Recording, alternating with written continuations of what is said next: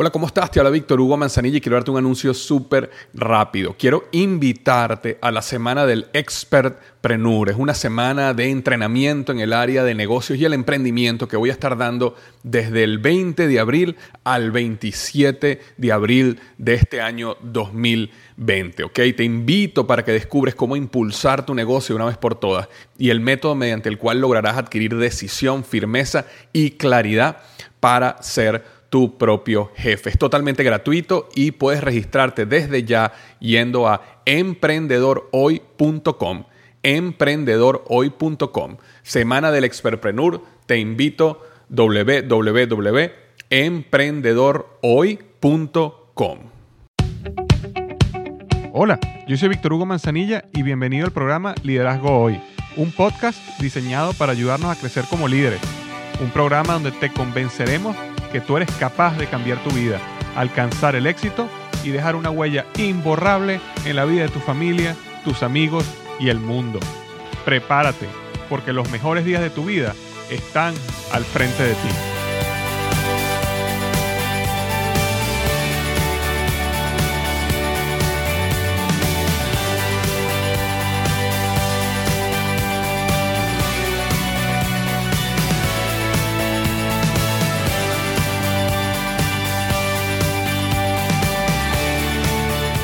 Hola, gracias por escuchar el episodio número 11 del programa Liderazgo Hoy. Sé que el programa de hoy te va a fascinar. Hoy voy a entrevistar a un empresario que está teniendo muchísimo éxito. Es un honor para mí poderlo tener en el programa. Eh, y su nombre es Alberto Álvarez. Y Alberto, eh, bueno, nada más para contarte rápidamente sobre él. Eh, lo que vas a escuchar, la persona que vamos a tener hoy es, primero que todo, una persona que es un orador TED Talk. Él uh, dio una, una charla TED y para las personas que no saben qué es TED, eh, TED es un evento anual eh, que reúne a los mejores pensadores y emprendedores del mundo. Eh, y bueno, ellos se reúnen una vez al año, este, conversan sobre temas innovadores, sobre nuevas maneras de pensar, como ellos lo dicen, ideas que valga la pena compartir. Y Alberto fue seleccionado como uno de los oradores TED del año 2012 para el programa TED eh, Latino, hispano, perdón, y, bueno, eh, lo tenemos aquí en el programa. Eh, también Alberto ha tenido muchísimo éxito un, un, concurso global que se llama Startup Icon. Él obtuvo el segundo lugar a nivel mundial, obtuvo el premio al mejor proyecto, el proyecto más votado por las personas. Gracias a eso él tuvo la oportunidad de viajar a Estados Unidos y a distintos lugares, a Silicon Valley, codiarse con los mejores innovadores del mundo. Y en este momento está revolucionando eh, el mercado de bienes raíces en Panamá porque él creó, está creando, está trabajando en este momento su, su, empresa. Es una empresa que trabaja toda la información de bienes raíces y la une con un aspecto social bien interesante. Eh, que realmente está cambiando la manera de cómo se compra y se vende bienes raíces en Panamá. Muy, muy exitoso y lo vamos a tener hoy. Nos va a conversar sobre su visión, sobre su historia, sobre cómo él ve el emprendimiento, Realmente es una entrevista que no te quieres perder. Simplemente quiero hacer un pequeño anuncio antes de comenzar, porque a veces yo recibo emails de personas que me preguntan, mira, ¿tienes, tú vas a viajar a este país o vas a viajar a aquel porque quisiera conocerte o quisiera que nos, nos tomáramos un café. Eh, quería anunciarte para las personas que están interesadas que yo voy a estar en México en octubre, el 9 y 10 de octubre. Eh, ¿Por qué voy a estar en México? Porque voy a asistir al evento de John Maxwell en México. Primero que todo, te invito, si tú estás en México, en Ciudad de México o en México en general, eh, te invito a que estés en ese evento. De verdad es una oportunidad única.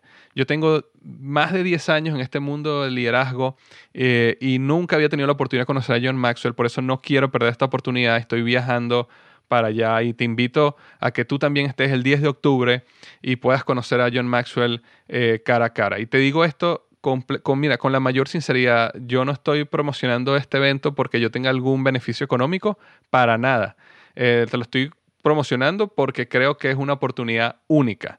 Y si estás interesado, eh, la página que tienes que ir para comprar tus entradas es alifsense.com y yo voy a dejar el link eh, en, este, en el, ah, en, el, artículo del podcast para que puedas ir para allá.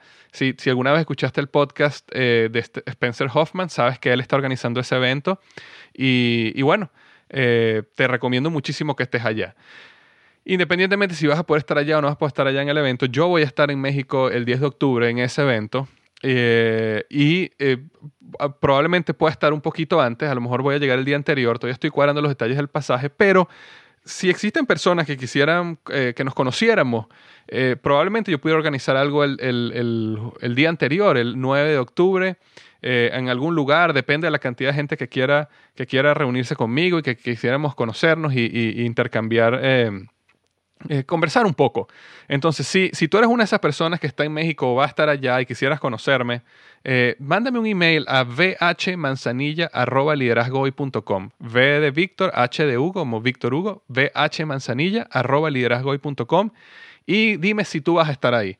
Eh, para yo empezar a cuadrar si, si, estamos hablando de dos, tres personas, o estamos hablando de, de 30, 40 personas y yo puedo empezar a cuadrar un poquito la logística pero no quisiera dejar de ir a México porque sé que la audiencia más grande de mi blog viene de México eh, y dentro de México eh, la, audiencia más grande está en Ciudad de México, entonces no quisiera, bueno, perder la oportunidad de conocerte personalmente si voy a estar allá. Y por supuesto, si vas al evento de John Maxwell, que nuevamente... Te, te, invito a que estés y te recomiendo que estés. también nos vamos a ver allá porque ahí, ahí me vas a ver. Entonces, bueno, ese era el anuncio que quería hacer. Eh, y ahora, bueno, vamos a darle arranque a la entrevista.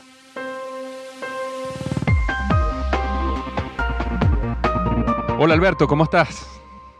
Muy bien, Víctor, ¿tú? Muy bien, vale, de verdad, muchísimas gracias y bienvenido al programa Liderazgo Hoy. Eh, es todo un honor eh, que nos hayas dado este tiempo, de verdad, muchísimas gracias. ¿Cómo está todo por allá, por Panamá?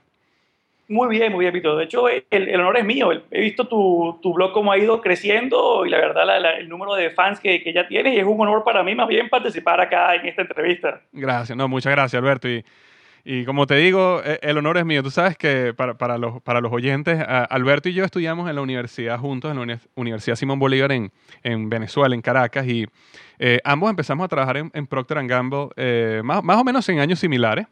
Eh, yo fui a, transferir a los Estados Unidos, eh, Alberto estuvo en Venezuela y después fue transferido a Panamá. Eh, y por un tiempo perdimos contacto, nos conocíamos, pero no, no estamos contactando mucho. Y de repente un día yo me entero que Alberto está dando un TED Talk en Panamá, que es básicamente el, TED Talk en español que existe, que es, organizado en Panamá. Y él estaba como un keynote speaker, como el orador invitado en el programa de TED lo cual me, impresionó muchísimo por, por una sencilla razón. TED Talks ah, son los lugares donde las personas que tienen las mejores ideas y los pensamientos que están realmente revolucionando el, el, mercado y realmente pensamientos innovadores son invitados a dar, a dar esas conferencias. Entonces me, me dio muchísimo orgullo que una persona que yo conocía estuviera haciendo un TED Talk eh, y por supuesto lo contacté y empecé a investigar un poquito más de él y en, ese en esos años que habíamos estado desconectados, eh, resulta que Alberto había crecido muchísimo, había desarrollado, ganó un premio que, en el Startup Icon, que es una, un premio que le dan a las mejores innovaciones, las mejores ideas. Eh, tuvo el segundo lugar en innovación y, en ese premio básicamente compiten ideas en todo el mundo, en Estados Unidos, globales. Y eh, Alberto ganó y su equipo ganó el segundo lugar. Y no solo eso, sino que eh, fue el premio más votado por la, como lo llamo, por las masas, ¿no? Con la gente que votó, esa fue la idea que más les llamó la atención. Y gracias a ese premio que se ganó, bueno, fue y, y obtuvo este lugar para dar el TED Talk. Para las personas que escucharon el podcast de Luis Campos, eh, de hace un par de meses, se van a dar cuenta que Luis, una de las cosas que comentaba que era para desarrollar visión, para ser una persona visionaria, una de las cosas que él hacía era que él escuchaba las charlas de TED. Y, bueno, aquí tenemos enfrente de nosotros una persona que dio una charla de TED, eh, así que es todo un honor de verdad para nosotros, muchísimo que vamos a poder aprender de él. Y una cosa que quiero decirle a todos ustedes es que yo voy a dejar el video en el, en el artículo de este podcast, ustedes van a ver el video TED que Alberto hizo para que lo puedan escuchar completo, vale la pena muchísimo, aunque vamos a tocar algunos puntos aquí. Entonces, Alberto, cuéntame ¿Qué pasó? ¿Qué pasó desde el momento que nosotros eh, perdimos un poco el contacto, que tú entraste en, Procter en Venezuela y yo me fui transferido a los Estados Unidos y en unos, años resulta que tú estabas en la cima del mundo, eh, eh, codeándote con los mejores innovadores del mundo, haciendo TED Talks? ¿Qué, qué fue lo que pasó? Oye, muchas gracias por la, por la introducción, Muy buena. Mira, te, te cuento, a ver, eh, yo siempre he tenido eh, esa, esa vena de, de, emprendedor, siempre he sido una, una persona que tiene proyectos en paralelo, siempre tengo como, como la mente muy activa. Y una de las cosas que, que me enorgullezco es que no solamente que tengo las ideas, sino que voy y las ejecuto, ¿no? Que eso creo que hace una, una gran diferencia. Claro. Entonces, en el camino que entré a Procter, yo nunca dejé esa vena emprendedora y siempre estuve buscando proyectos en, en paralelo a lo largo de mi carrera. Y e hice de todo, hice negocios en Venezuela, hice negocios en, eh, con carros, hice negocios de bienes raíces, hice negocios eh, trayendo, comprando, vendiendo eh, electrónicos. Eh, eh, la verdad que, siempre, siempre me gusta estar como muy, muy activo. En ese camino, eh, nada, empecé a meterme mucho en el negocio de, bienes raíces en Venezuela y una vez la compañía se mueve a Panamá, Procter movió la sede de América Latina, como sabes, eh, a Panamá y nos movió a unas 500 familias al, inicio eh, juntas empecé en Panamá también a meterme mucho en el, en el, negocio de bienes raíces, pensando siempre en estas inversiones, en estos proyectos en paralelo. En ese camino lo que me di cuenta es mi, grupo de amigos y la, las personas que yo conocía de, de, Procter, vi cómo empezaban a sufrir a la hora de buscar bienes raíces porque la verdad es complicado, ¿no? Imagínate, llegas a un país nuevo con tu familia, trabajo, todo, todo es nuevo, estás comprando, tienes que comprar casa, carro, colegios de los chamos, tienes 300 cosas y el bien raíz o la propiedad que vas, eh, en la que te vas a meter era, era un gran problema porque es, eh, es una hipoteca de 30 años en la que te estás metiendo o en un alquiler que es gran parte de tu sueldo. Entonces empecé a ver cómo la gente sufría, sufría con eso y me senté con el equipo de recursos humanos de, de Procter y les dije que como yo tenía un poco más de, de, experiencia, aparte me apasiona mucho el tema, yo me iba a volver como una especie de consultor ad honorem dentro de Procter para ayudarlos en la parte de bienes raíces. Entonces hice un par de cosas interesantes como por ejemplo me di cuenta que mucha de la información que está en, eh, en, eh, en, las páginas de bienes raíces está desorganizada. Así que hice una pequeña base de datos donde la organizaba y se la compartía a las personas como mucho más ordenada para que pudieran ellos saber qué hay, qué no hay, qué es bueno, qué no. Otra de las cosas que hacía era eh, cafés donde nos sentábamos un grupo que estuviese buscando propiedades a conversar. Y no era que yo les daba el lineamiento, era cada quien daba su punto de vista y lo, lo, enriquecedor de ese momento era que alguien sabía una cosa de una zona, alguien sabía de otra, alguien había visto un apartamento que le gustaba y lo recomendaba. Entonces empezaba como a moverse esa parte social que ayudaba a la gente a, a tomar decisiones y además yo veía como el estrés de las personas bajaba sabiendo que había un grupo como de apoyo eh, detrás. Otra de las cosas interesantes que hacía era me iba con, eh, con grupos de realtors que estaban eh, eh, terminando un edificio o ya lo tenían terminado y les decía, mira, en vez de que tú ponerte a vender los 50 apartamentos, dame un precio Procter ya negociado, yo voy y se lo ofrezco a toda la gente y vienen y te compran 10. Entonces nos evitamos esas dos meses de ida y vuelta de negociación y cerramos estos tratos más fácil. Entonces empecé a hacerlo con, con varios de los realtors importantes acá en Panamá y conseguí unos precios increíbles. Entonces los, eh, se cerraban negocios bastante rápido y por supuesto la gente ya se quitaba el problema de la mente de tengo que buscar una propiedad. Exacto. Entonces ahí, mm. ahí fue donde dije, oye, ese, ese momento de ajá, que dices, hmm, aquí hay algo, aquí hay una idea interesante, ¿no? Aquí hay como un nicho de mercado. Y de ahí fue donde nació eh, la, la, idea de, de, mi proyecto, que es, eh, que es Go Get It que es eh, justamente eh, cómo transformamos la, la, búsqueda de bienes raíces en una experiencia social y cómo hacemos que el proceso fluya de una mejor manera, de una manera mucho más eficiente. Exacto. Eh, empecé a, entonces empecé a armar ese proyecto, eh, primero fue una idea, empecé como a esquematizarlo, de ahí empecé a armar eh, el plan, de ahí empecé a trabajar con un equipo pequeño de, de, de programadores outsource, y ahí empecé, hice como un video de más o menos cómo, cómo se vería el, proyecto. Y ahí en ese entonces es donde viene eh, Startup Icon como competencia, que la consigo de casualidad. No, me, me senté muchos fines de semana a averiguar de este mundo de, de emprendimiento que conocía algo, pero la verdad no, no, no tenía mucha idea cómo funcionaba esto. Entonces me investigué mucho y di con esta competencia en, en un blog cualquiera, que tenía un link a la competencia y lo que me llamó la atención era que era a través de conexión remota, te conectabas por videoconferencia con, con unos jurados increíbles en Silicon Valley. Eh, los jurados iban desde Nolan Bushnell, que es el, el fundador de, de Atari, estaba eh, la persona que, hay una persona dentro de Sony Entertainment, de Sony Corporation, que se encarga de emprendimiento para apoyar a nuevos emprendedores en cosas que tengan que ver con media. Él era otro de los jurados. El fundador de, de la compañía que, que tenía la competencia fue el tipo que lanzó los cascos de realidad virtual en los 90, esos cascos gigantes que uno se ponía en, la, en las salas de videojuegos que tenían boxeo, montaña rusa, etc. Este fue el tipo que lo hizo. Y así como ellos, habían 50 personas más, una más interesante que la otra. ¿eh?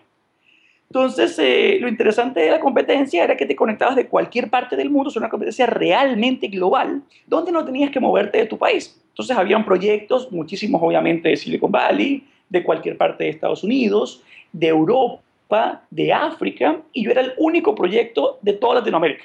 Wow, no puede ser, en serio, el único. El único, el único. Eh, entonces, la verdad, por, por, un lado era bien interesante porque aparte me sentía como representando a los latinos en esa competencia, ¿no? Exacto. Entonces, eh, eh, nada, entré, entré a la competencia. La competencia, como funciona, es, tenías que buscar como votos dentro del grupo que se había preinscrito y los que tuviesen eh, una cantidad específica de votos entraban realmente a la, competencia y en la competencia te tocaba hacerle un pitch a cinco inversionistas. Y era un tema de eliminatoria. Este, te iban eliminando ronda tras ronda hasta que llegabas a, la final. Exacto. Eh, entonces, bueno, empecé con, con, los pitch y la otra parte interesante de la competencia era que tenían una, un sistema que, se, que era el People Choice Award, que era el proyecto más votado, independientemente de lo que dijeran eh, eh, los jurados. Y, aparte, lo que tenía interesante eso era que el proyecto más votado era como, como un ticket especial, lo que llamaban ellos el Golden Ticket, que si en algún momento te eliminaban de la competencia, el ser el proyecto más votado, al final te daba un pase, a la final te volvías a entrar en la pelea. Ok. ¿Okay? Entonces, bueno, en la competencia eran como cinco rondas, en la tercera, aguerrido, pasándome, me eliminan. Y bueno, por supuesto viene más la motivación de conseguir ese, ese golden ticket. Entonces nos empezamos a mover mucho en toda la parte de, de, de, conseguir los votos y al final logramos una cantidad de votos increíble. La gente, a, a, las personas les gustó mucho el proyecto. Entonces volví otra vez a la competencia y compitiendo contra los cuatro finalistas quedamos de segundos. Ya sí con elección del jurado. Wow. ¿No? Entonces fue, fue como toda una historia súper interesante. De hecho, bueno, la, parte más interesante de todas es, imagínate que la, final de la competencia era, era, un martes y estábamos a jueves y, y estoy, con, este, estoy en este proyecto con mi hermano, que es, el cofundador de, de Bogerit. Y teníamos que decidir si íbamos o no íbamos a Silicon Valley, porque obviamente el ganador eh, le tocaba ir a, Silicon Valley, el ganador de Golden Ticket, y estábamos en esa decisión si íbamos o no íbamos, pero no sabíamos si habíamos ganado y no lo íbamos a saber hasta el lunes. Entonces dijimos, mira, ¿sabes qué? Sin pensarlo, agarramos y compramos dos pasajes el jueves a las dos y media de la mañana para salir el viernes a las seis de la tarde a Silicon Valley, a la buena de Dios. Wow. Pero lo que es tener fe, ¿no? ¿En qué, qué, no, no, para nosotros decíamos, estamos seguros que lo ganamos. O sea, de verdad, o sea, esto ha sido, el feedback ha sido demasiado bueno, tuvimos que haberlo ganado. Y nada, nos lanzamos. La, la cosa más cómica es, eh, obviamente, en ese apuro, lo que conseguimos fue un boleto Panamá-Los Ángeles. Y dijimos, mira, tenemos dos opciones. O llegamos a Los Ángeles a las 12 de la noche y agarramos un vuelo a las 8 de la mañana del día siguiente a, a Silicon Valley, o llegamos a las 12 de la noche, agarramos un carro y manejamos hasta Silicon Valley. Lo que nunca agarramos y, empezamos, y, revisamos a detalle era que eran seis horas en carro a llegar a Silicon Valley. Wow. ¿Tú pensabas que era como es California, eso debe ser cerca? Agarramos nada que no lo pensamos mucho. O sea, fue vamos a darle y vamos avanzando. Pero te imaginarás llegar después de salir de Procter a las 4 de la tarde, agarrar un vuelo a las 6 de la tarde, llegar a Los Ángeles a las 12 de la noche, manejar 6 horas hasta Silicon Valley. No, o sea, te, imaginarás todo, el, claro, Pero bueno, llegamos a Silicon Valley, nos contactamos con la gente de la, de la, de la competencia, eh, pues nos trataron súper bien, la verdad, fue, fue, una experiencia interesantísima, llegamos a sus oficinas, conocimos al equipo, conocimos a, los programadores, conocimos a, a, todo el network que tenían alrededor, hicimos un tour por todas las eh, compañías de, Silicon Valley, las importantes. Fuimos a Apple, fuimos a eh, Facebook, fuimos a Google, eh, estuvimos en Stanford. O sea, fue una experiencia que, que, no te imaginas lo interesante que fue. Y luego de ahí, pues el lunes nos confirman, sí, definitivamente ustedes ganaron, así que vienen a la final. Entonces, bueno, tomamos la final desde Silicon Valley, eh, quedamos de segundos eh, en la competencia y por supuesto luego había una fiesta de celebración a la cual asistimos y el network hizo todavía mucho mejor. Me imagino, porque me imagino que las personas que estaban en esa reunión eran los, las personas más brillantes y las, las puntas de lanza de innovación del mundo, ¿no? Total, total. Entonces, y aparte no, es lo mismo estar por videoconferencia a estar ahí, ¿no? Y tomándote un whisky, una cerveza con las eminencias en Silicon Valley. Exacto. Exactamente. Entonces, eh, eh, ahí, ese fue como, como el, el gran salto que, que dimos y, una de las cosas que a mí siempre, siempre me queda de esa experiencia es, no piensen, la, no piensen mucho, tomen acciones. Cuando tienes eh, algo claro que quieres, métete, métete en las competencias muévete. O sea, hay muchas cosas que, que dependen básicamente de tu acción. Exactamente. Y, y, el network que se consigue cuando tomas acciones, oye, te, te ayuda muchísimo y te empieza a abrir puertas que nunca se hubiesen abierto si no hubiésemos tomado las decisiones que tomamos y las acciones que tomamos. Exacto, exactamente. ¿No?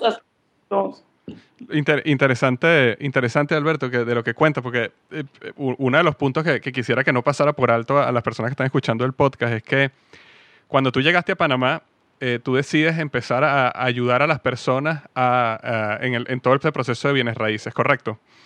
Correcto. Entonces, ese, eso que tú hiciste era sin ganar dinero, ¿no? Eso fue un proyecto que tú tomaste como, completamente eh, voluntario este, para ayudar a las personas, ¿no? Que, Exactamente. que es algo que siempre conversamos aquí en el blog, ¿no? Que una de las claves para tener éxito, uno de los aprendizajes es busca primero que todo servir a los demás antes de conseguir dinero, que fue uno de los primeros pasos que tú hiciste. Lo otro que yo vi que tú hiciste era que eh, tú tienes un, job description, o sea, tú tienes un trabajo que era en, específicamente en Procter Gamble que tú tenías que hacer, pero tú fuiste más allá de eso, porque tú no, tú no tenías que hacer esto, tú simplemente podías conseguir tu casa y, estar feliz y hacer tu trabajo y crecer, pero tú, sin embargo, decidiste ir a, más de ahí y empezar a ayudar a, las personas y también a la organización donde tú trabajabas, a la compañía, porque si tú resolvías a las personas ese problema del bienes raíces, ayudas no solo a ellos, lo ayudas también a la corporación porque tienes muchísima más gente relajada, trabajando, productiva, ¿no? Exactamente. sí, sí, me parece, o sea, lo que quiero decir es que eh, tú, desde que empiezas la historia se muestra perfectamente eh, no solo el espíritu emprendedor, sino los principios de, liderazgo y de éxito que tú aplicaste para llegar al punto donde ganaste esta competencia, te codiaste con los mejores del mundo y, bueno, y, según, según entiendo, esto, fue simplemente el comienzo, ¿no? Porque después te vi que, te fuiste invitado a dar un TED Talk en Panamá, eh, muy interesante.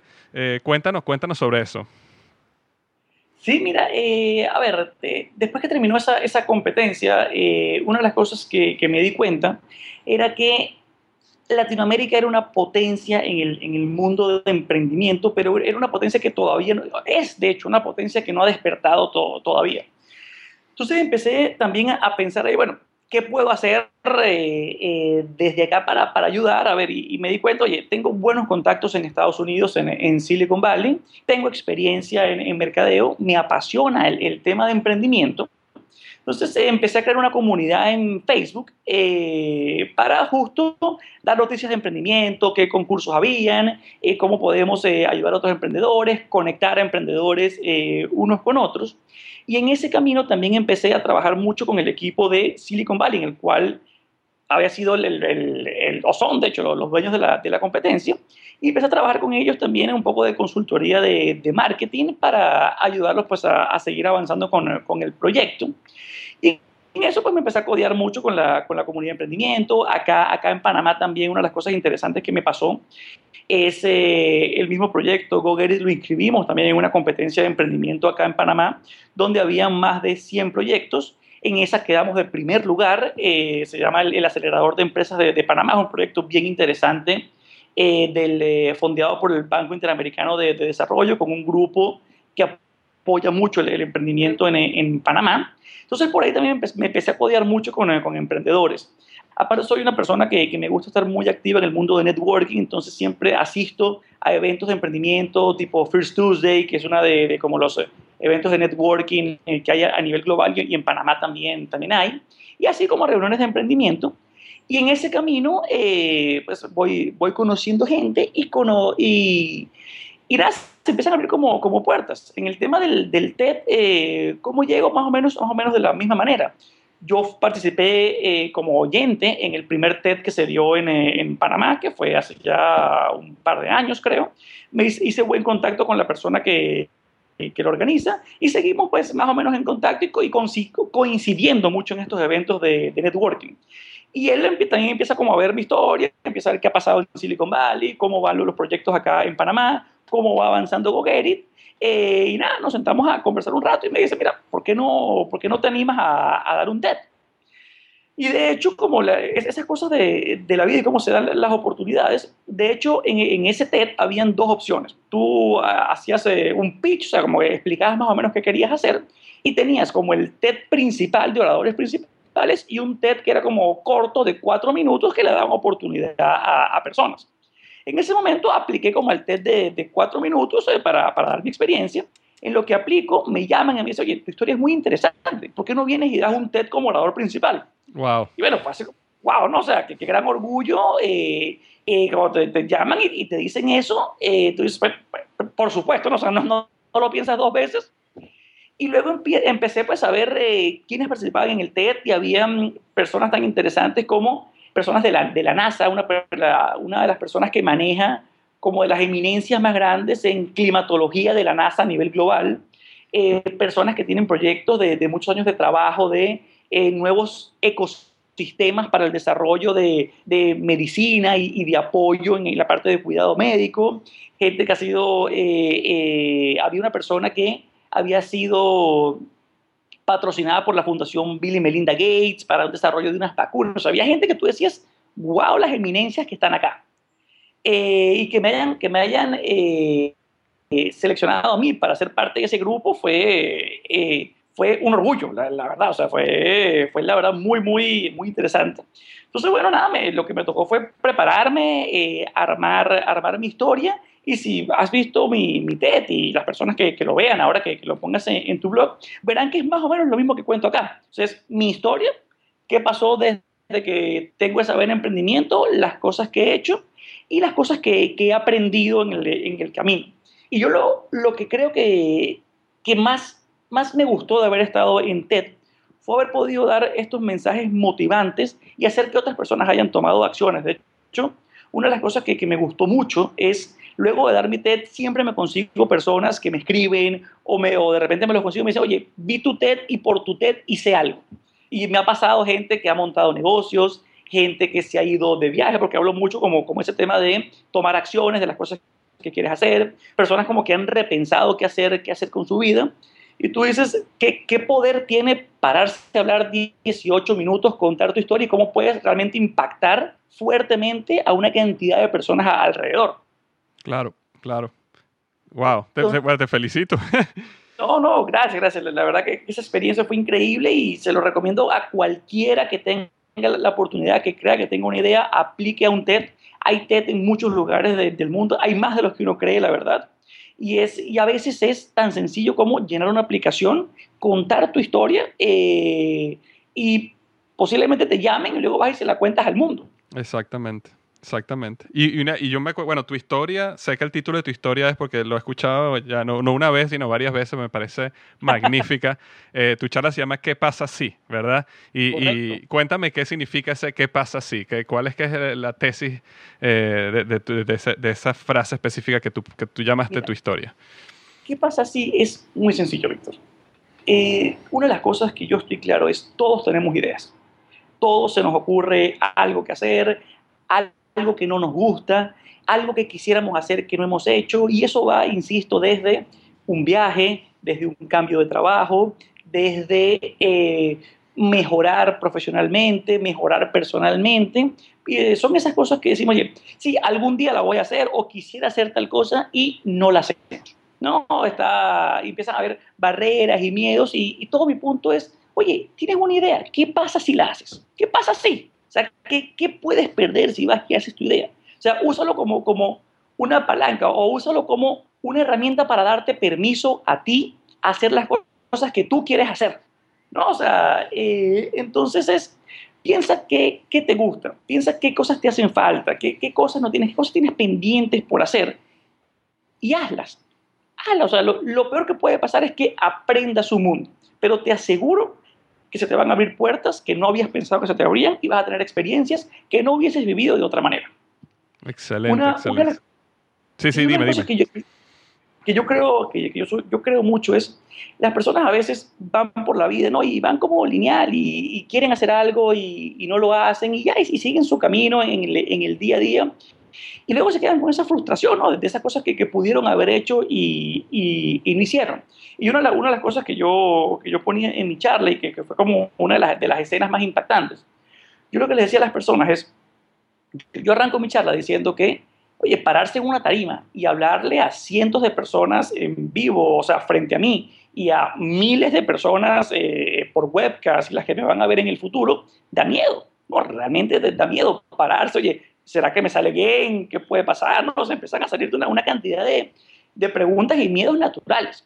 Pero, pero mi, mi gran motivador es, lo que me da más miedo de todo es llegar y morirme en 50, 80, 80 años y no haber hecho las cosas que quería hacer. O sea, haberme llevado todas mis ideas a la tumba y lo que yo le ponía era como un cementerio. Lo que yo le decía a la gente es, ¿de qué creen que está lleno ese sitio?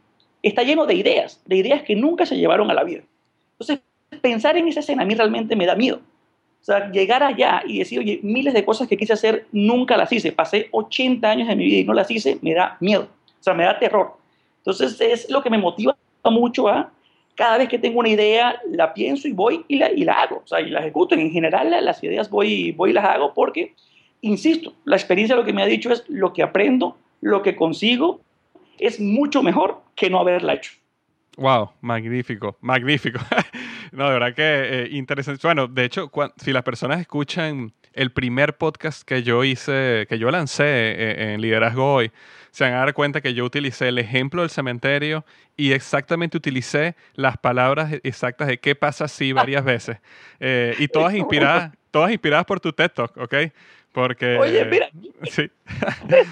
Las cosas que me gustan cuando salen cosas como esta. Qué bueno. Sí, bueno sí, sí. O sea, que fíjate que ya o sea, has impactado muchísimas más personas que las que tú crees que has impactado eh, gracias, gracias a ese Talk. Pero es verdad, mira, yo no lo, nunca no lo había visto desde ese punto de vista, pero tienes toda la razón, ¿no? Yo, yo cuando veía el miedo, yo decía, yo también tengo miedo en todas las cosas. Cuando yo empecé el blog, cuando empecé el podcast, todo esto me dio miedo.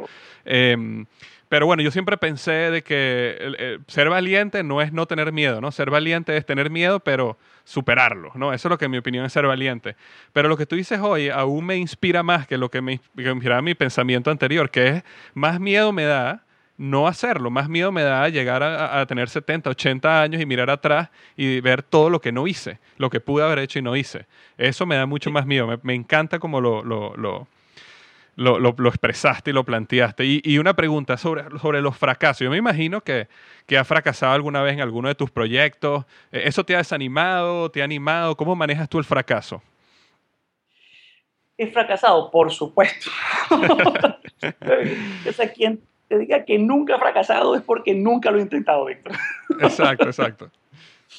Mira, eh, ha, habido, ha habido de todo, eh, la verdad. Eh, el, fracaso me ha pasado, sí, mira, me he metido en proyectos donde he, comprado cosas que me han salido mal a la hora de venderlas, he tenido problemas con equipos que he contratado para hacer un trabajo que lo han hecho mal, donde a veces hasta, hasta he salido eh, estafado en el, en el camino, eh, que muchas, una, una de las veces me pasó, y nada, son, esas cosas, ejemplos de cómo le das la vuelta a las cosas. Un rato en, Caracas que me metí a la parte de compra-venta de carros, ¿no? hace, hace muchos años. Entonces se compraba, vendía y más o menos me, me movía agarré y compré un carro que pensaba que era una ganga, un carro, un deportivo, eh, dos puertas, ¿no? esos rines perfectos, o sea, esos carros deportivos perfectos. Yo dije, esto es una ganga lo que estoy comprando. Para mi sorpresa, sí, lo compré a muy buen precio, pero no pude venderlo, no había forma de vender ese carro. Wow. Entonces, sí, al final empecé a, tener problemas porque me metes en un carro y no poder venderlo y cuando piensas que lo vas a vender en un par de meses se te empieza a complicar la vida. Y lo que dije, mira, ¿sabes qué? Muy sencillo, a mí el carro me gusta. Voy a vender mi carro y me quedo con este. Resolviste el problema de otra manera. Sí, sí, entonces, pero obviamente empieza, eh, empieza a ponerse complicada la situación y, por supuesto, no me salió el negocio como quería, el negocio me salió mal. Pero bueno, le di la vuelta al, asunto para poder, eh, para poder resolverlo. Y aprendí, o sea, una de las cosas que aprendí es, oye, aunque sea una, si es una ganga, por precio está vendiéndoselo muy barato, algo está pasando. No, si te lo dan eh, a, eso, a precios regalados, oye, algo está pasando y qué estaba pasando que el tipo no lo haya podido vender seguramente mucho tiempo. Exacto, te, hizo, te, hizo, una persona un poquito más, eh, investigar un poco más, no, no estar tan confiada. Sí, sí, sí definitivamente. Pero me dio a decir lo, que yo he aprendido en el, en el camino y, dos cosas que son muy importantes y que se las, se las quiero dejar a, las personas en, este mundo de intentos y, posibles eh, fracasos. Lo primero que, que he aprendido es siempre tengo un plan C, porque el plan B tiene que ser parte de tu plan A. Ok. Me, explico. Y, y repito, siempre tengo un plan C porque el plan B tiene que ser parte de tu plan A. ¿Cómo funciona esto? Uno en la vida tienes un plan y quieres hacer algo, pero ese plan no es lineal. Y en el mundo del emprendimiento menos, esto es un zigzag, ¿no? A veces arriba, a veces abajo. Entonces, siempre que tengas un plan, tienes que tener escenarios, ese plan B. Bueno, si no se me da esto, ¿qué pasa? ¿Qué hago? ¿Cómo lo manejo? Y ese plan B tiene que estar siempre. Pero además de tener ese escenario 2, tengo un escenario 3 que es ¿qué pasa si todo falla? ¿No? ¿Qué hago? Entonces, siempre ten eso en mente que te ayuda muchísimo a la hora de, a la hora de muerte, porque te ayuda a reaccionar. Una de las cosas eh, que, he visto es, a veces las emociones uno tiene que aprender a, manejarlas, porque lo, más complicado de un fracaso o de un problema es el, el manejo emocional. Porque si tú fracasas y, y, simplemente te paras y continúas, no ha pasado nada, pero cuando el fracaso te pega, que, muchas veces pasa, oye, a veces dejas de hacer las cosas que estás haciendo, te desmotivas y, y no haces nada. Pero si en tu escenario ya tienes alternativas que pueden estar pasando, si salió mal el tema del carro, listo, vendo el otro y me quedo con este y luego lo vendo más adelante. O si el negocio no salió este mes, bueno, vendo las cosas por acá y me meto por otro lado. Pero siempre tener escenarios hace que las cosas que no salen exactamente como querías te peguen mucho menos, por lo cual te desmotivas menos y siempre estás echando para adelante. ¿Entiendes? Te entiendo, te entiendo perfectamente. ¿No? Entonces, eh, esa es una eh, importante y en, en, esa misma línea y en este, en este mundo, insisto, de, emprendimiento, otra de las cosas que, que va ligada es el, el emprendimiento y, los negocios en sí, y al final del día el, crecimiento profesional es, es un maratón, pero no es un maratón solamente en el, en el clásico escenario de que es largo plazo versus corto plazo. Es que llega un punto donde el emprendimiento es más una actividad de mente y de espíritu que de esfuerzo físico. ¿Y por qué lo relaciono con un maratón? Si, para la gente que, haya corrido maratón o que tenga idea, llega un punto en un maratón que no importa cuánto hayas entrenado, estás corriendo con la mente y el espíritu más que con el cuerpo. El cuerpo ya no da más. Si la mente no sigue y el espíritu no está ahí y la motivación no está ahí, te paras y hasta ahí llegaste. Y es lo que se llama muchas veces el hit the wall, que es una cosa, es un fenómeno que pasa en un maratón 10 kilómetros antes de terminar, el kilómetro alrededor de 30, donde el cuerpo empieza a cansarse y ya llega un punto que, no da más. Entonces, si no tienes una motivación clara y la mente allá en la meta, ahí paras. Y de hecho, muchos maratonistas paran en ese momento y nunca terminan el maratón. Entonces, acá es lo mismo en el mundo de, emprendimiento. A veces no es un tema de, solamente de esfuerzo, es la mente clara, es la motivación clara, es el espíritu que vamos para allá y no importa si hay fracaso, no importa si hay barrera, es la perseverancia de yo continúo, eh, pase lo que pase. Y el fracaso, hermano, es parte del proceso. Exacto. ¿No? Entonces, esa es otra de las cosas que yo siempre digo. No tener miedo al fracaso. No salió como tú querías. Está bien. Escenario 2, escenario 3, plan A, plan B. Aprende, corrige y continúa. Eh, exactamente. La otra vez yo escuché una persona que dijo, el, el fracaso solo es fracaso si colocas una excusa. Si no colocas una excusa, simplemente es un aprendizaje. Este, y, y, me gusta exactamente como tú lo haces, me encanta tu, tu analogía con el maratón porque es real, es, acerca de la mente, acerca del espíritu, acerca de cómo dominas esas, eso eh, por encima de, todo lo que está sucediendo. Ahora, una cosa y que me parece interesante es, muchas personas que escuchan el, eh, que, está, que leen el blog y escuchan este podcast, Alberto, son personas que están en un empleo, eh, probablemente les gusta o muchos no les gusta su empleo, están simplemente porque necesitan para pagar las cuentas, pero tienen este sueño de que ellos quieren hacer otra cosa, ¿verdad? Y quieren hacerlo. Entonces muchos de ellos eh, trabajan en las noches, trabajan los fines de semana, este, ah, buscan eh, fuera del empleo cómo construir ese sueño con la esperanza que va a llegar un día en que ellos van a poder decirle bye bye al empleo, ¿verdad? Adiós a mi empleo y dedicarse completamente a eso que, que, les da pasión. Yo, yo creo, por la historia que conozco de ti, que tú pasaste por eso, este, y, y, no necesariamente que no te gustaba Procter, pero yo sí siento que tú tienes una pasión muchísimo mayor por ser un emprendedor que trabajar eh, empleado. Eh, cuéntanos, cuéntanos, tú hiciste eso, tú trabajaste en las noches, los fines de semana, o sea, ¿cómo hiciste tú para manejar un empleo, para pagar tus cuentas y aparte hacer un negocio? Y, y tengo entendido que ya tú llegaste al punto donde ya tú le dijiste adiós a tu empleo y estás completamente dedicado a tus sueños. Cuéntanos, cuéntanos eso. Ya, Víctor, el, primer consejo que yo le doy a cualquier persona es, primero que todo, no importa lo que hagas, no importa si te gusta el emprendimiento, el mundo corporativo, el mundo bancario, es nunca trabajes por dinero. Trabaja en lo que te gusta, sea lo que sea que es lo que te gusta y que obviamente pague tus cuentas. Entonces es la primera cosa que yo siempre digo. Si las personas están trabajando solamente por dinero, es momento de repensar qué quieren hacer.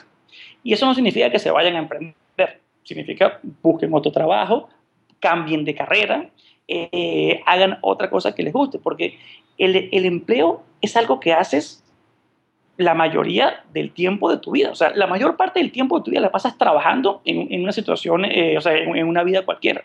¿no? O sea, trabajas al menos ocho horas al día, si no más. O sea, de tu, de tu vida activa, el trabajo es gran, gran parte de, tu tiempo. Entonces, lo mínimo que, que, tú te debes a ti mismo es trabajar en algo que te gusta. Entonces, eso, eso es lo, lo, primero. Ahora, a tu pregunta sobre, sobre las personas que trabajan y les gusta emprender, no, es ese, ese grupo que somos, somos eh, algunos. Mira, a mí la, la, experiencia de trabajar y emprender me gustó. yo, yo la recomiendo mucho sobre todo porque es una manera de hacer cosas de bajo riesgo. Yo lo que siempre decía es, cuando yo hacía negocios en paralelo a mi trabajo, algunos me salían muy bien, algunos no me salían tan bien, algunos me salían mal. Era, pase lo que pase, yo siempre tengo, como decimos en Venezuela, mi 15 y mi último. Exacto, tú pago, tú pago. Exacto, o sea, el dinero va a estar entrando, sí, perdí en el negocio, pero mi sueldo sigue, sigue entrando. Entonces eso, por supuesto, me da una, una paz mental para poder avanzar, eh, avanzar en los proyectos. Eh, tiene su contraparte, que por supuesto, si no estás 100% metido en algo, las cosas toman más tiempo, pero en, un balance yo creo que es una manera correcta y además como es una manera de probar el agua, ¿no? O sea, saber si eso es lo que me gusta, saber si eso va a funcionar, antes obviamente de, dar el gran salto que es salirte del empleo. Entonces empieza, es, como, es como un caso de estudio, ¿no? Mientras vas, eh, mientras el caso tuyo funciona, listo, dedícate a eso si es lo, si es lo que quieres. Entonces, para la gente que, que trabaja, que quiere, que tiene esa vena emprendedora, inténdelo. Ahorita hay miles de opciones web, de cosas que pueden hacer, pueden asociarse con gente, pueden montar cosas ustedes mismos y vayan probando qué es lo que les gusta y qué es lo que funciona. Eh, te cuento mi experiencia, como te digo, yo toda mi carrera eh, he siempre tenido algún tipo de, negocio por fuera, sabía que me gustaba, sabía que, que, me, que me, funcionaba y fui aprendiendo que podía manejar varias cosas en, en, paralelo. Este proyecto que tengo, Go Get It, fue un proyecto que arranqué hace unos cuantos, unos cuantos, cuantos meses atrás, antes de decidirme que era el momento correcto para, para, para salir. Fui amoldándolo, fui aprendiendo, fui pagándolo, porque al final del día tenía que, pagar la, operación antes de decidir eh, salirme. Entonces, cosas importantes. Insisto, si tienen una idea, tomen una acción. Y una acción de bajo riesgo es hacerla en, paralelo. Cosas importantes que aprendí es, hay que aprender a organizarse. Hay que aprender, de hecho, a priorizar. ¿Qué son las cosas y qué otras las cosas que yo digo mucho en mi TED? De todas las cosas que quiero hacer, y eso incluye trabajo, emprendimiento, estudio, deporte, diversión, familia. ¿Cómo las priorizo? O sea, ¿qué es lo primero, segundo, tercero, cuarto y quinto? Y en base a eso, ¿cómo adapto mi tiempo para que eso funcione eh, de esa manera? ¿Y qué estoy dispuesto a sacrificar? Porque eso es muy importante. Definitivamente, en cualquier cosa que, que, decidas emprender hay sacrificios, ¿no? La gente que es deportista sacrifica eh, la fiesta, la gente que es trabajadora sacrifica tiempo, no sé, con la familia o el deporte. La gente que es totalmente familiar sacrifica el trabajo. O sea, siempre hay cosas que, que, tienes que poner en la balanza. Pero lo importante es que las prioridades grandes siempre estén encima de las prioridades pequeñas. Si tú sacrificas algo de prioridad pequeña por algo de prioridad grande, ¿qué importa? Vale totalmente la pena. Lo que tienes que tener cuidado es que no, que no pase al revés. No sacrifiques cosas grandes e importantes por cosas pequeñas, porque ahí sí viene toda la parte de frustración. Entonces, una vez tienes claras tus prioridades y empiezas a ver qué puedes sacrificar eh, y qué no, ve armando la idea. Y, hay cosas en este mundo tan sencillas. Si quieres montar un sitio web, consigue un dominio, arma una presentación, conversala con otras personas, ve moviendo eh, la idea y ve recibiendo feedback a ver, a ver qué, qué va pasando. Si puedes asociarte o te quieres asociar con alguien, que, esté, que no esté trabajando, que, le que, que tenga sentido para él, que lo haga también. Eh, y así vas como, como probando qué, qué, va pasando. Si hace falta, tómate eh, un tiempo de, de, vacaciones si las tienes y te quieres dedicar al proyecto. Dedícate el, el, fin de semana. Tienes muchas opciones. Y la verdad, una de las cosas que, que he visto es, la gente a veces dice, no, la, la, típica excusa. No, bueno, pero ¿en qué tiempo? O sea, mi día está totalmente full, o sea, ¿qué hago? O sea, ¿cómo lo manejo? Y tú te pones a analizar el día de las personas y la verdad no está tan full. O sea, hay muchas cosas que son sacrificables y yo siempre, y esto, es una cosa que, siempre digo e insisto también, siempre la, la, comento en, en mis tetes, la gente se ha puesto a pensar cuánto tiempo le dedica a ver televisión. De verdad, es una cosa que siempre le digo a las personas, siéntense un rato y piensen cuánto tiempo le dedican a ver televisión. Pero no solamente a ver televisión, cuánto tiempo le dedican a ver programas repetidos. Eh, series que ya se sabe, ¿no? Las, típicas, o sea, sentarse a ver, no sé, Friends o, Seinfeld, dependiendo de qué es lo que te guste, que te lo sabes hasta de memoria. Bueno, ese tiempo no se lo puedes dedicar a hacer otra cosa. Exactamente. Entonces empiezas a ver, empiezas a ver cómo sí hay momentos que sí puedes dedicarle. Mira, otra de las cosas que, por ejemplo, la gente que está en el, que tiene que vivir el tráfico, eh, Caracas, México, imagino que te tocará también en, en, Estados Unidos, tienes una hora en el carro. Una de las cosas que funciona mucho es, oye, las cosas que te vayan ocurriendo, velas grabando, escucha podcast, eh, eh, ¿sabes? Hay tantas cosas que puedes ir haciendo para optimizar mucho más tu tiempo que te ayuden a la hora de, de emprender, que lo que tienes simplemente es, insisto, priorizar, organizarte y la parte más importante, Víctor, que la voy a, vas a ver que la voy a repetir muchas veces, es tomar una acción. Exacto. Al final es sobre una acción. Exacto, exacto. Mira, todo lo demás no importa si no tomaste una acción. Exactamente. Eh, entonces, eh, mira, yo creo que, que, es eso. Las personas que, que, están trabajando, insisto, si tienen la idea, si tienen esa, esa espina emprendedora, si creen que pueden hacer algo, vayan, háganlo, prueben, ensayen, iteren porque las cosas van a salir unas bien, otras mal, corrijan, hasta que llegue un punto que se sientan suficientemente cómodos como para ir y emprender. Exacto. No, magnífico, magnífico mensaje. Y tú ahora, entonces, tú, tú, tú ya renunciaste a Procter y estás completamente dedicado a tu negocio. Estoy completamente dedicado a mi negocio. Sí, mira, eh, fue, una, fue una decisión que fue, en el momento que me senté a pensarla, fue más fácil de lo que yo pensaba. Eh, yo sí hice lo, que, lo mismo que le digo a la gente que haga. Si me senté, si pensé qué es lo que quería, pensé cuáles eran mis prioridades. El negocio lo fui lanzando mientras trabajaba, iteré, ensayo, error, hasta que llegó un punto que que ya está suficientemente armado el negocio para poder ir eh, y salir, ya me sentía que tenía el conocimiento correcto para poder ir y manejar el negocio. Y además ya sentía que mi trabajo actual me había dado suficientes herramientas para poder pasar al, al siguiente nivel. Entonces lo que hice fue, me planifiqué bien, me senté, saqué mis cuentas, dije, bueno, si renuncio, más o menos cuánto es lo que, lo que saco después de todos estos años de trabajo, eh, qué hago para conseguir eh, algo de financiamiento para el proyecto, el proyecto que requiere a nivel, a nivel financiero, más o menos un tiempo de cuando creo que puedo estar eh, generando dinero Y, lo, y me senté en una conversación bastante abierta con, eh, con, eh, con mi jefe y con el grupo en Procter y negociamos. de hecho, negociamos una salida bastante sencilla, eh, un tiempo prudente para salir, para ayudarlos a ellos a conseguir reemplazo, que las cosas fluyeran. y fue, de verdad, yo me siento que salí muy bien de Procter y de hecho todavía voy de vez en cuando a, a Procter y converso con, con, mi ex equipo y la verdad que la relación es, es bastante buena. Pero fue gracias a que fue una, una, planificación para hacer las cosas y no fue una reacción, ¿sabes? De repente que dije me voy. Sí, no fue una emoción, fue algo bien pensado con tiempo. Bien pensado, lo, lo conversé. Yo, una de las cosas que, que siempre tuve dentro y fuera de la compañía es personas con las cuales pudiera conversar que me dieran guías, ¿no? mentores informales con las que me pudiera sentar, conversar, contarle mis ideas, aprender, recibir feedback de ellos y nada, llegó un punto donde dije, ok, las cosas están todas fluyendo de la manera correcta, está planificado, vamos a tomar la acción. Exacto, exacto.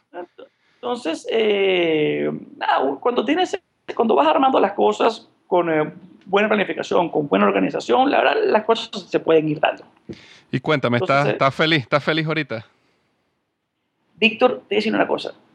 En este, tengo unos cinco meses eh, de haber salido de, de, Procter. En este mundo de emprendimiento he tenido 300 tipos de problemas. No cambio esto por nada. o sea, estás feliz, estás feliz a pesar de los problemas. Feliz, feliz. Aparte, una de las cosas que es, que es que, fue cómica, la verdad. No he extrañado nada mi trabajo anterior. Que, que, fueron nueve años. No, o sea, no, no, no, no es eh, un trabajo de un año. Y no extraño en lo absoluto. Extraño a las personas, ¿no? mi, mi grupo de gente, con esa interacción, porque uno, en nueve años haces muchos amigos que obviamente son amigos cercanos. Pero bueno, trato, de hecho, mantengo muy, muy buen contacto con ellos fuera de Procter, pero de resto, el trabajo, lo que hacía, ni siquiera el sueldo es algo que es algo extraño. Eh, entonces eh, me ha ido bastante bien. Estoy, estoy, estoy en un, en, un, momento donde estoy creciendo profesionalmente a un nivel acelerado y mucho más de lo que estaba creciendo en la, en la, en la compañía. Manejo mi agenda. Eh, mira, la verdad tengo como, como una, una motivación súper alta a hacer las cosas. Y una de las cosas curiosas, y me faltó decirte esto, Víctor, de cuando trabajas y tienes proyectos de emprendimiento o proyectos en paralelo. Es la cosa curiosa que cuando dejas de trabajar y solo te dedicas al proyecto, sientes que tienes muchísimo tiempo. Claro, porque, si antes tenías la compañía y además tu proyecto, cuando no tienes la compañía, nada más tu proyecto, dices, wow, de repente empieza a haber tiempo que, ojo, al final se lo dedicas al proyecto de todas maneras, pero si sientes esa libertad de decir, wow, tengo un tiempo que sentía que no tenía antes.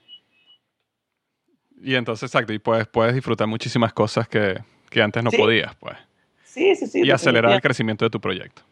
Sí, sí, sí, no, tal, cual. Eh, y bueno, nada, en este, en este proceso me, ha tocado aprender de, de, todo. Realmente leo mucho, estoy siempre investigando. Insisto, una cosa que, que no dejo nunca y le recomiendo a todo el mundo que la aproveche al máximo es el networking conversen con personas, usen LinkedIn, eh, usen grupos de, emprendimiento de los temas que les interesen a, cada uno, porque ahí uno se enriquece muchísimo.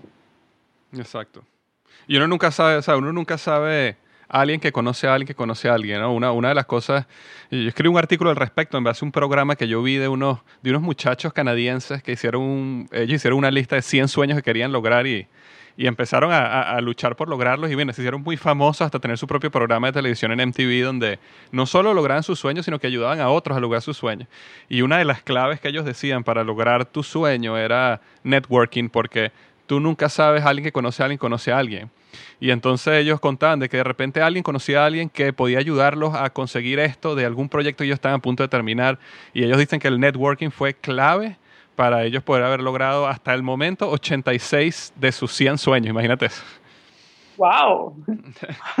Bastante bien. Sí, sí. Pero yo, o sea, totalmente de acuerdo con lo, con lo que tú dices. Eh, y entonces ahora ya tú estás en tu compañía, Go Get It, ya tienes varios empleados. Eh, me contabas que tu equipo ya es más o menos de siete personas. Eh, estás creciendo súper, súper, proyectos grandísimos. Me contabas que tienes hasta visión de convertirte en uno de los websites de bienes raíces más grandes de Latinoamérica.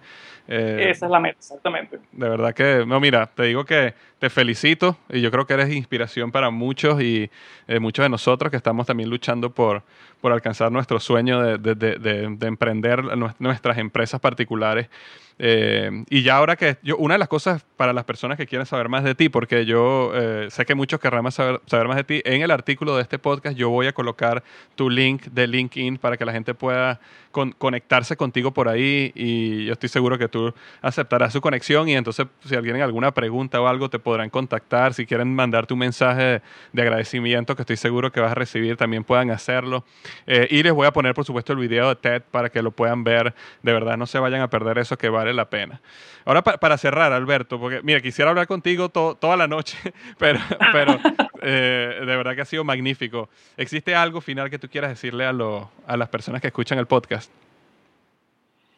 Mira, sí, hay, varios mensajes que, quiero cerrar para, para, ojalá, poder inspirar a, otras personas. Uno es, y lo repetí varias veces, tomen acción. ¿Qué idea tienen? Tomen acción y empiecen con acciones pequeñas. Empiecen con cosas que quieran hacer. Una de las cosas que, he visto que ha motivado a muchas personas es ese viaje que tienen años queriendo hacer, háganlo, háganlo. O sea, dense cuenta de todo lo que van a aprender, todo lo que van a conocer, todo lo que van a vivir y eso los va a motivar a tomar una siguiente acción.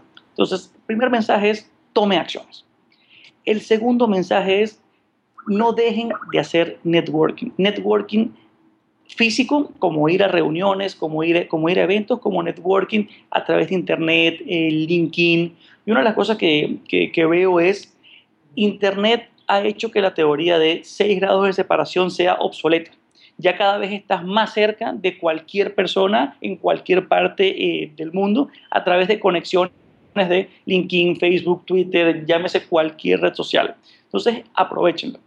La otra que, que les doy es conéctense, manden mensaje, es, escríbanle a personas. Ustedes, una de las cosas que, he visto es en este mundo de, emprendimiento y, en general, la gente está mucho más abierta a conectarse y a recibir y a ayudar a otras personas de lo que uno cree. Y a veces uno dice, no, no, no le voy a mandar ese email o, no lo voy a contratar porque seguramente no me va a parar. Mándenselo, escríbanle, conéctense. Lo peor que puede pasar es que no pase nada, pero si esa puerta se abre, capaz los puede ayudar mucho. Entonces no tengan miedo a la hora de conectarse con alguien y mandarle emails a alguien. Y ojalá eh, lo hagan conmigo, ojalá se conecten conmigo, ojalá me, me, gustaría mucho que me mandaran algún mensaje, cosas que los pueda ayudar o conectarlos eh, con todo gusto.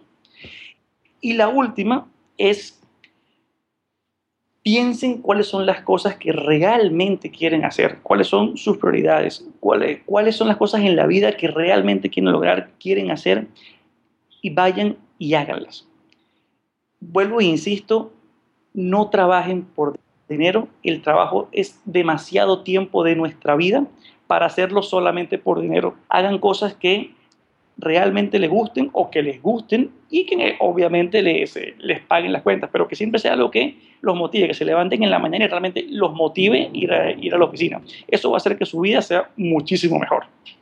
Magnífico.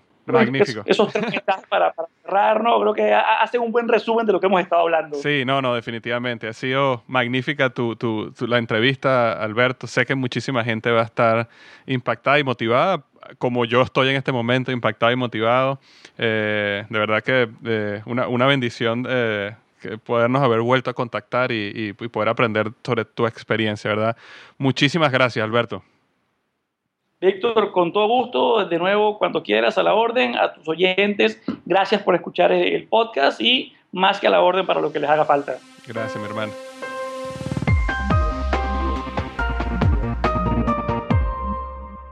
Y esta fue la entrevista con Alberto Álvarez. De verdad que magnífica, magnífica. Y yo creo que, bueno, nos dejó muchísimo. Yo creo que si puedo resumir todo en una frase, básicamente es, toma acción hay que tomar acción, hay que dar el paso y empezar a hacer las cosas y poco a poco uno va aprendiendo y las cosas se van dando, pero hay que dar el paso. Entonces, eh, bueno, la pregunta es, ¿qué paso tienes que dar que no has dado y sabes que tienes que dar? Esa es la pregunta que te dejo esta semana. Muchas gracias por escuchar el programa, por escuchar el podcast. Eh, y bueno, recuerda que, como siempre digo al final, si este podcast te gusta, si te está eh, realmente ayudando y, y, tú utilizas iTunes para bajar el podcast, me ayudaría muchísimo si vas a iTunes y me dejas un, una reseña, eh, y me das ahí eh, lo que te parece el podcast, las estrellas, 3, 4, 5 estrellas. Eso ayuda muchísimo a que el podcast se haga visible para otras personas que están buscando temas de liderazgo.